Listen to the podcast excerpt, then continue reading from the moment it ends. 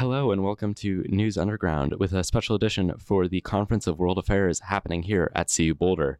Today we have Maya, Averbuch from Mexico, freelance journalist based out of there. And today we're going to here to talk a little bit about her experience as a freelance journalist and a story she wrote recently, Finding a Way to America. Anyways, hello. Th- yeah, thank you for being so much for coming on down. Hopefully uh, everything's been going all right with uh, CWA recently. Amazing. I've heard all kinds of panels on everything from uh, DACA to the rise of new modes of uh, thought, uh, to populism, to uh, the changing climate and the melting in the Arctic. It's been really amazing. It's great to hear. It's great to hear that you're able to garner and spirit some of the uh, other panels that are going on as well. Absolutely. Yeah. Um, so, anyways, so what will be the topic of your panels here at the CWA? What are you uh, expecting to talk about? Um, so I'm an immigration reporter. I'm originally from New York, but now based in Mexico City. So I will be speaking about global migration, refugees and asylum, some about the hazards of international journalism, which really affects a lot of my Mexican colleagues, and also about the, the wall. Interesting, interesting. Um, hazards of international journalism. Uh, what do you mean by that? I'm a little curious. Journalism is an incredibly dangerous profession for a lot of people. Um, I, as an international journalist, um, am under far less risk than a lot of my colleagues, but Mexico is one of the most dangerous countries in the world to be a journalist. There are killings of journalists every month, practically, um, whether those are journalist activists, newspaper writers, radio journalists. Um, and it's often because they're covering issues such as organized crime or local government, and that's the way in which they're silenced. And it's an issue that doesn't really make international headlines often, um, but is is a, a huge stain on what is happening in the country. All right, and then you also talked a little bit about also bringing up the wall as well. Uh, what what do you plan on speaking about when it comes to that? Seeing as it's kind of a big issue, kind of like big topic issue recently? You know, I think that um, my main issue is immigration and asylum, right? And the wall exists in some stretches of the border, right? And it, it, what it has done in part, the wall and the security behind it, um, you know, is funnel migration to different parts along the border. Migration is always going to happen.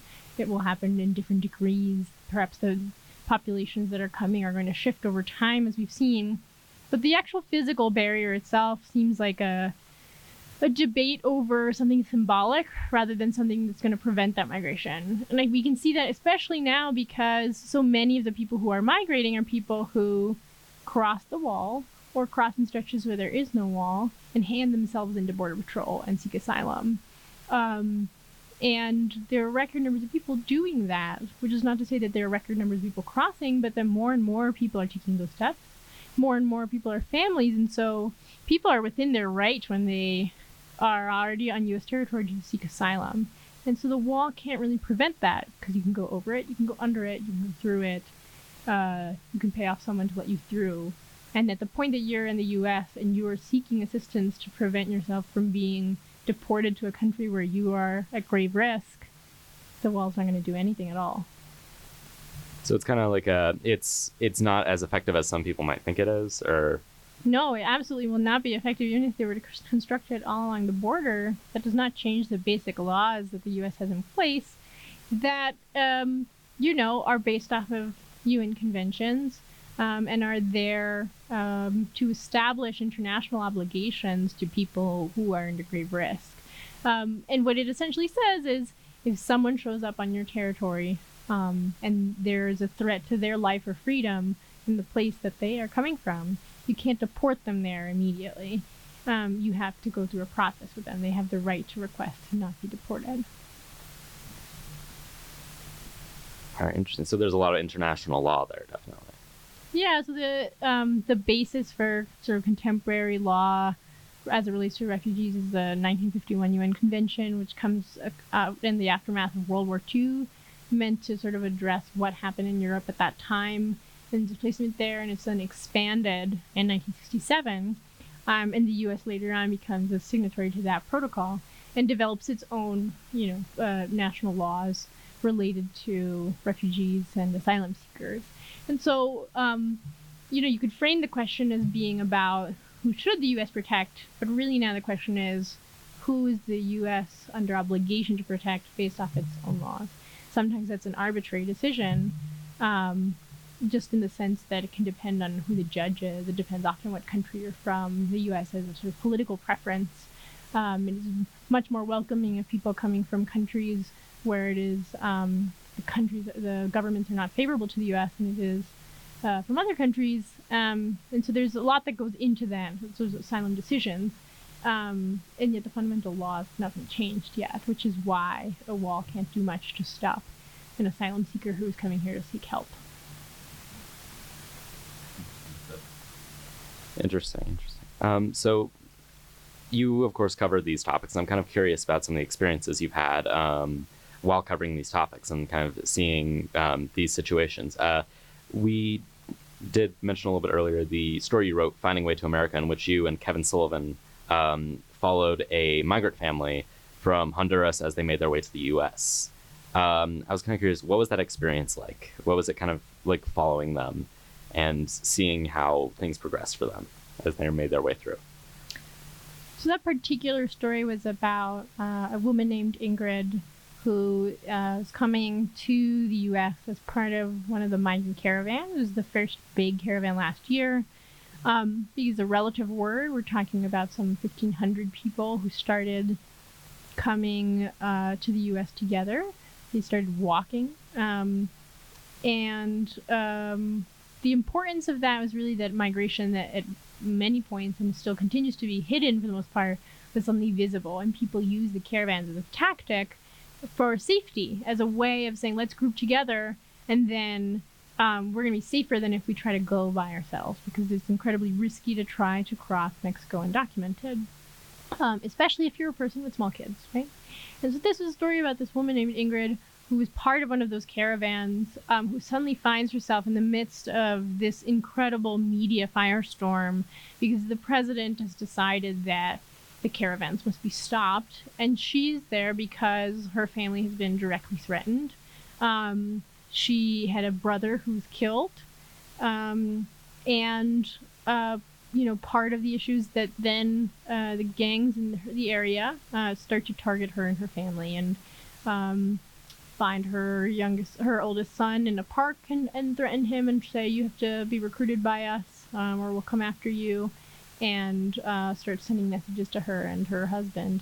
And it's a pretty typical sort of situation for someone coming from Honduras, and um, an incredible hardship that a lot of people face um, because the gangs, in the absence of sort of strong governments, are really dominant in a lot of the cities, especially, um, and really affect people's lives. And and they exist there because, as I said, there's not a lot of job prospects. There's not a lot of opportunities for young people. There's not strong government. There's incredible amount of corruption. And so for some people, it makes sense to join those gangs. They're incredibly powerful in your neighborhood, perhaps.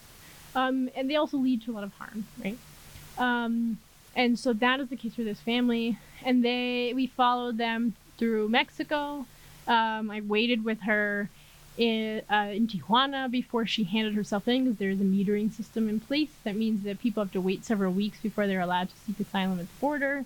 Um, and, um, you know, at that time, some people caravan managed to go through. She stayed with her daughter um, on the Mexico side of the border and handed herself in later after her husband.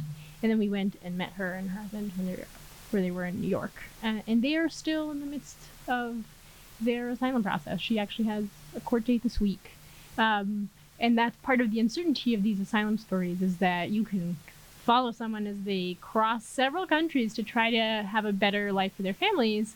Um, and you know that in the end, um, you know, if we look at the statistics going back to 2012 or so, that some 80% of people from Central America are going to lose their asylum cases.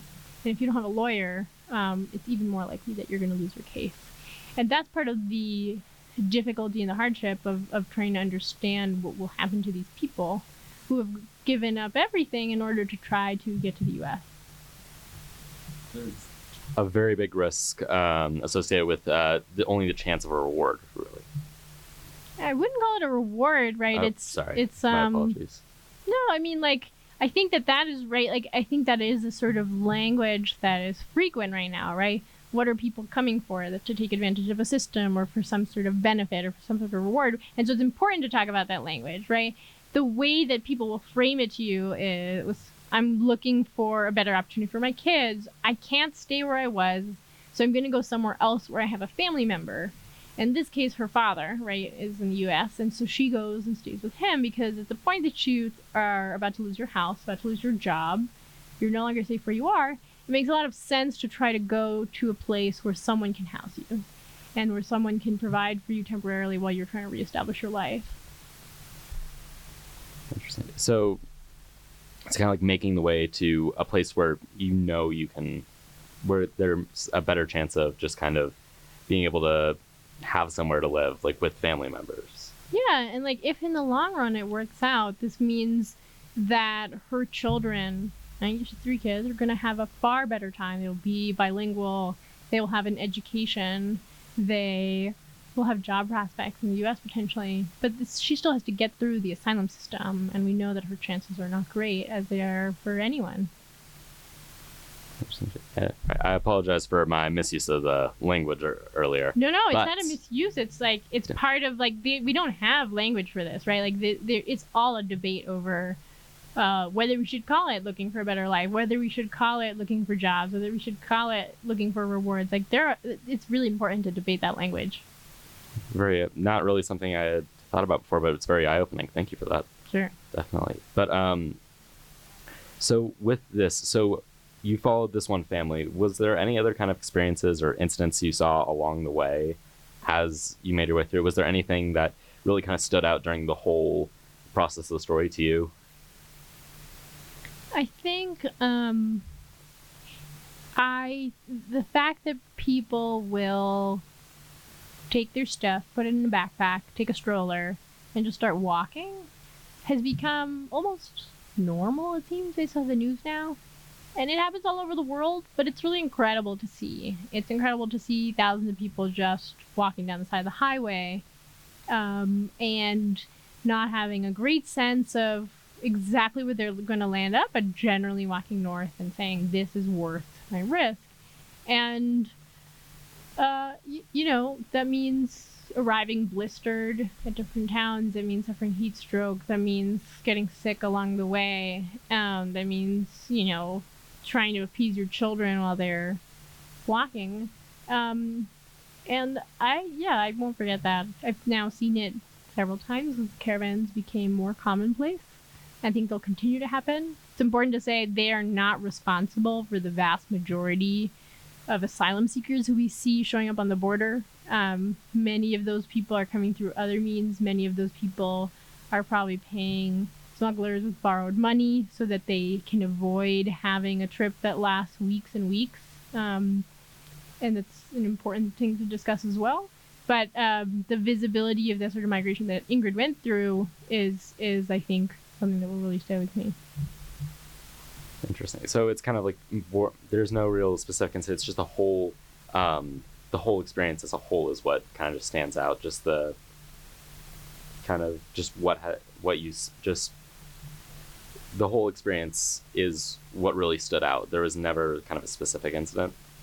Um, I will say on the on the following caravan I went on, there was one moment where I was interviewing someone on the side of the highway, uh, who'd already heard about the caravan, already had relative who'd gone on the first one, um, and who was trying herself.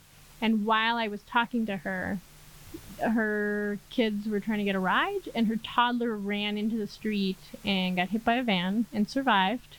But there was a moment while they were rushing him to the Red Cross where they weren't sure exactly how severe it was. It ended up being that he hurt his arm, but he was fine. Um, that family messaged me today. They're still in southern Mexico. They're still awaiting a refugee process in Mexico. It's equivalent of like the asylum process in the U.S., but in Mexico. Mexico's turned into a country that has received thousands of people. I think the projection is that it might receive as many as 50,000 asylum applicants this year. Um, and often people turn to that means because they don't know what else to do because they can no longer keep traveling. Because, like in the case of this family, it's uh, incredibly difficult to watch a parent in the moment when their child has gone through an accident and also wonder if the fact that I was interviewing her, which means her attention was directed towards me and not towards her child, is a factor in that accident. Um, those types of things happen all the time because migration is dangerous, because people don't have documents, so they do ride trailers, they ride trucks, they uh, walk, they are smuggled, all of which are potentially dangerous. I'm very sorry to hear about that uh, that incident. That's never good to hear about, but and but it does kind of show how it is a dangerous process, as you said. Yeah, I mean, I think that's the least of it, right? Like far more severe things happen to people who are migrating. There's thousands of people who have disappeared, right? And their parents are waiting to have news of them, and they might be in forced labor conditions. They might be in prisons in Mexico. They might have been killed. Like an incredible number of things might have happened to them, but there isn't really a system of search in place Mexico does have a commission that is now supposed to be helping families locate those missing loved ones, but it basically has a tiny budget and uh, it's not an issue of priority at the moment. And so you just try to understand, though, while talking to those families, um, what is it to receive a last phone call from a relative who is trying to get to the US and then have them not respond for the following 10 years? and, and not have any means of accountability, not be in a position in your own society where you can turn towards your own government and say, "Help me look for my kid." Do you feel like there's a lot of um, issues with the with um, le- laws in the countries that also hurt people who are trying to migrate through, even if it's they're just passing through? Do you feel like laws in those countries can sometimes hurt them as well? I mean, Mexico, like the U.S., deports thousands of people each year. Um, there's a whole debate right now because there's a new Mexican government over whether that government will be more humanitarian or not. Uh, the government of Andres Manuel Lopez Obrador started at the beginning of December. Um, and so far, deportations have been down, but he's also under incredible pressure from the Trump administration to prevent migrants from coming. And not hidden pressure, but blatant pressure. I mean, t- Trump tweeting to say Mexico better stop these caravans. I'm going to give Mexico one year to try to sort this problem out. And we do see the consequences of that. We do see detentions um, in recent weeks have gone up in Mexico.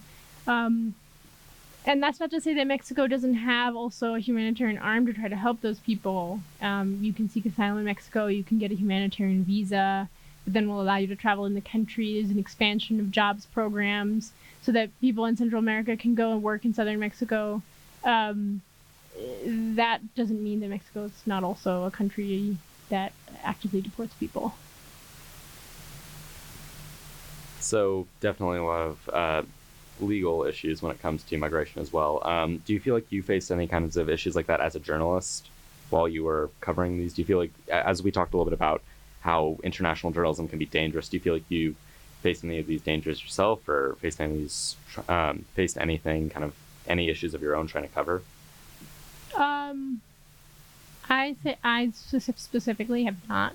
Um, but that is also because I'm working in collaboration with colleagues, and when there are major news events, there are a lot of colleagues on whom you can rely for rides, for um, sharing housing, for having your back and, and tracking your location. Um, the real major issue with journalists at the moment is that um, there are journalists who have been denied entry to Mexico after covering the caravan, specifically photographers, and not photographer activists, but rather photographers who worked for AP, who worked for the New York Times, who were then barred entry into the country, along with a list of um, activists and lawyers who also work on immigration affairs. Um, it's a great story in The Intercept by Ryan Devereaux about that. Um, and that was rather unprecedented, right? These are people who tried to fly into the country again to cover another caravan and were suddenly not allowed to go through. Um, and there's an ongoing conversation about um, exactly to what extent U.S. government action is responsible for that, and exactly to what extent Mexicans were involved. Uh, many of the people who were affected are those who were taking photos of border crossers in Tijuana, people who were climbing over the wall and handing themselves into Border Patrol. Uh, and so for me as a journalist, the fact that a country can all of a sudden decide that you are persona non grata and you can no longer do your job um, is troubling. Definitely seems troubling. Um, if you don't ma- uh, mind me asking, you m- mentioned that there was a lot of photographers who were barred, and I just wanted to ask a little more of why photographers. I, it, it's understandable that they get a lot of photos, but is there any reason why there's much more focus on them, or? I don't know that there's necessarily much more focus. There's a list of people who were sort of um, uh, selected for additional scrutiny, um, who are now put through secondary screening when they cross the border to the U.S. Um, for those same people, it was it was difficult to enter Mexico. It just happened to be, I think, from what I understand, that they showed their passports to Mexican police, had their passports taken photographs of, and were put on this list. Um, which uh, a local station in California uh, obtained a copy of. And so you can look at it online and, and see a portion of it at least. But um, I think they were in the wrong place at the wrong time, essentially. Do you feel like, the, do you know of any other journalists who have gone through these kinds of troubles while trying to cover this issue or cover these, um, cover currently the current kind of crisis going on down there? Um, do you know of anything like that, or? I mean, I think there are other people who have gone through additional scrutiny while trying to do the same job. Obviously, there are other hardships. Um, friends of mine who have gone to Central America who are going into territories where there is cartel activity or whether there where there is gang violence, and who have to be extra careful in order to cover those issues. And sometimes that goes wrong. Sometimes they have to leave um, a split second's notice. Um, because they're trying to cover things that are illicit. They're trying to cover pretty powerful organizations. Um, and so that is always a risk. Though covering the government is also a huge risk. If you are trying to point fingers at local officials for things like corruption, um, that often doesn't end well for journalists. And just referring back to the conversation about the murder rate of journalists in Mexico. Um, and so that's an ongoing conversation it's probably also the reason why there are gaps in coverage. Why we know that tons of migrants are smuggled through Mexico and they have to be paying off Mexican officials, which also happens in the U.S. border. I'm not to say that this is a Mexico-specific issue, but rather that that level of corruption is poorly documented, in part because uh, documenting corruption is incredibly dangerous in Mexico. Well, we're very glad for all the work that you and your colleagues do in helping to shed light on these issues. Thank you. Um, if you don't mind me asking just a little more about journalism in general, I was kind of curious. What's it like being a freelance journalist? Um, do you feel like there's any kind of differences from being just kind of one, from other fields of journalism or other styles of journalism? Uh, is there anything specific that you enjoy about it? Um, I think that you have incredible freedom as a freelancer. I can cover whatever I want. That doesn't mean someone will always publish it, but that I can go wherever I want on my own time when I want and say, today I'm interested in covering the caravans. Today I'm interested in covering people who've been returned. Today I'm interested in covering uh, language issues in asylum. Today I want to take a break and cover something totally unrelated that's actually about like culture. And um, I love that freedom. I think it's a gift. Um, I think that um, it's not that sustainable for a lot of people. Uh, you don't earn very well as a freelancer usually. Um, and uh, you also have to work really hard to get editors to agree to take your work, to have them give you feedback, uh, for them to come to rely on you. And that takes time to build those relationships. Um, and the news cycle is fickle, as with any news organization. There can be issues that you think should be covered that are not going to make it onto the front page, even though you think they're important, and you can advocate for them and you can fight for them. Um, but your interests may not always align with what the audience of a set of newspapers want and what the editors are deciding. Um, and so it's a up and down profession. I mean, sometimes you're gonna have a ton of work, and then for a month you'll have nothing, and you have to use that time to think of your new project, to think of what you should be reading to be a better informed journalist, what uh, sort of TED Talks and podcasts you want to listen to, um, or sort of where you want to take the bus to, where you could go and learn more. Um, yeah. Have you always done freelance, or have you been involved with any other styles of journalism? Um, I've been a freelancer for the last two years, and Uh, three years ago, I was in college and I worked briefly for the Toledo Blade, which is a newspaper in Ohio. Um, and other than that, I was doing independent journalism projects, working at a student magazine called The New Journal. Um, but I've essentially been a freelancer since I graduated. Very nice. And do you feel like you have, and you said you had a lot of freedom there as well. Um, do you feel like that allows you to sometimes cover issues that uh, traditional newspapers might not want to cover or might not pay attention to?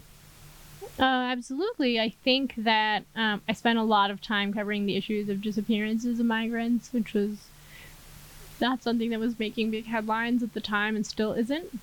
And I think it's hugely important. I'm working on a piece now about, um, again, translation in the asylum system, rather interpretation, uh, phone interpretation for people who are Indigenous speakers, um, which is something I'm super interested in. What are the ways in which we try to ensure that someone who has gone through trauma, who is asking for help, can explain where they're coming from and what their context is and why they're there. Um, what are the things that are lost in translation? Um, and that is just like a personal quest of mine to try to understand. I think it's hugely important, um, but that is not sort of uh, the thing that's going to get the most clicks on the internet. I think. I understand. a part of it can be finding an audience. That's a struggle. Right. Right. Um, what advice would you have for maybe others trying to get started as a freelance journalist? How did you get started as a freelance journalist? Um, I was lucky, obviously. I had a grant from Yale that allowed me to go to Mexico and spend a better part of a year trying to get my bearings as a freelancer. Um, that said, I don't think that you need that to start being a freelancer. You just need a good set of ideas. You can do a lot over the phone. Um, on whatever you're interested in covering it, I think that it's a lot of emailing editors and convincing them that you've got a great idea and that they should take your story. Um, sitting down with them for coffee, saying, "Oh, I happen to be in your city near your building. Let me convince you that you should take my story." Um, and I also think that you want a great set of clips. So for people who are still in college, like write those stories that you think are going to be amazing for student publications while you still have time, and take those clips of these amazing stories that you can do that you might not have time to do later, and and use them uh, to then go to editors and say like, look, I'm I'm worth taking a chance on. Um, it's just, it's all about starting to build a rapport with different people, and you can sometimes I've spent you know, um, hours and hours and hours sending pitches. I've pitched some stories 10 times before they're accepted. And you just have to take that as being part of the profession. And so if you realize from the get go that you're probably going to be rejected on a story, it's worth it to still try to find the right angle, trying to find publications that would take it, and taking a gamble and just emailing over and over again. So persistence is a fairly big part of it. So key. It's so key. Hmm. Do you feel like uh, there's anything else that you'd want listeners to know? That anything you'd want to tell our listeners, or that you think they should know about? Um, two things. Journalism is an amazing profession. I would recommend it to anyone. It does not actually, as my journalism professor told me when I re- graduated, um, it does not require a special skill. Anyone can do it because people come at it from different directions. You might be a specialist in um, audio, and so you're going to write about issues that I know nothing about. Or someone who is super interested in business can write all about business. Or someone who's just studied literature, like me, is just interested in the act of writing, can go and take off in a different field. So, really, anyone can do it. Um, I think it's a wonderful field to work in. You get to interview people all the time. You get to ask them about their stories. You then um, also, I think, take some part in the news cycle and in history and trying to document what is happening. Um, and I would just encourage listeners to think of it as not a restricted field and to think that they, if they were interested, could do that as well.